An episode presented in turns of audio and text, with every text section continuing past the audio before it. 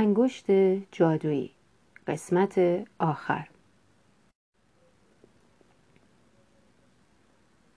آقا و خانم گرک و فیلیپ و ویلیام از لونشون بیرون اومدن و از درخت اومدن پایین.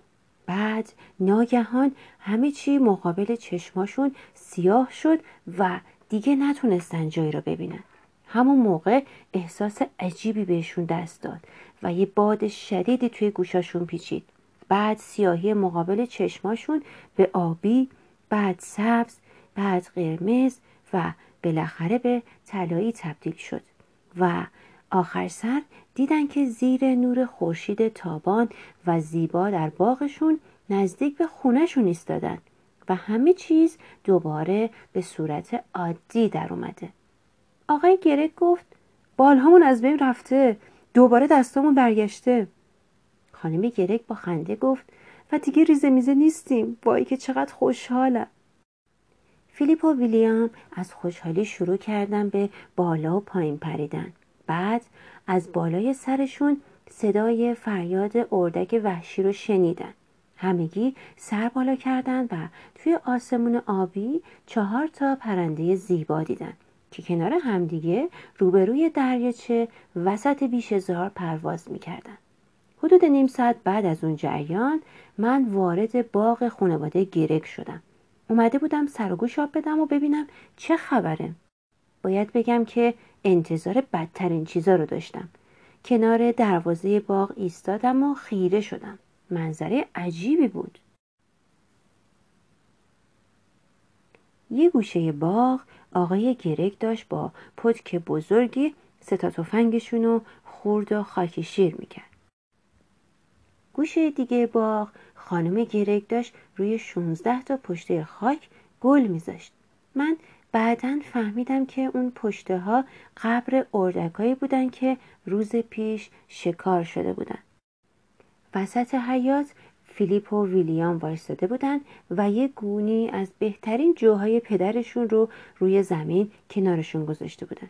اردکها، قمریها، کبوترها، گنجشکا، سینه سرخا، چکاوکا و انواع و اقسام پرندهایی که من دیگه نمیشناختم دورشون جمع شده بودن و مشغول خوردن جوهایی بودن که پسرا مشت مشت براشون میپاشیدن.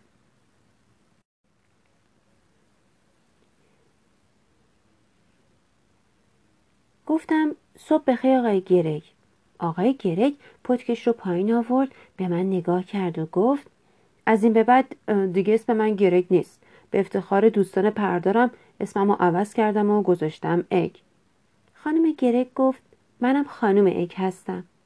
پرسیدم چه اتفاقی افتاده؟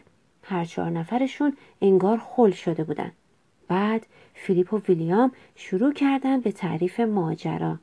وقتی حرفاشون تموم شد ویلیام جایی که درخت رو به من نشون داد و گفت اون لونه رو خودشون ساختن و دیشب رو اونجا خوابیدن. آقای گرک هم با غرور گفت که خودم ساختمش و تک تک چوبهاشو خودم گذاشتم خانم اگم به هم گفت اگه حرفامونو باور نمی کنی برو توی خونه و یه نگاهی به همون بنداز حسابی به هم ریخته است فیلیپ برام تعریف کرد که اونا وان رو لب به لب آب کرده بودن و تمام شب رو احتمالا اونجا شنا کردن. همه جا هم پر ریخته بود. آقای اگ گفت اردک ها عذاب خوششون میاد. خوشحالم که بهشون خوش گذشته. درست همون موقع از جایی نزدیک دریاچه صدای بنگ شدیدی به گوشمون خورد. فریاد زدم یه نفر داره تیراندازی می‌کنه. آقای اگ فریاد زد حتما جیم کوپره اونو ستا پسراش اونا مثل دیوونا تیراندازی می‌کنن همه خانواده گرگ دیوونن یک دفعه خون جلوی چشمامو گرفت سر تا پام داغ شد بعد نوک انگشتم به شدت شروع به گزگز کرد. می‌تونستم نیرویی که تو من به وجود اومده رو حس کنم. برگشتم و با سرعت تمام به طرف دریاچه شروع به دویدن کردم. آقای اک فریاد زد هی چه خبر شده؟ کجا میری? با فریاد جواب دادم میرم خانواده کوپر رو پیدا کنم.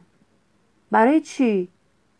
گفتم صبر کنید تا ببینید امشب قرار روی درخت لونه بسازن. همشون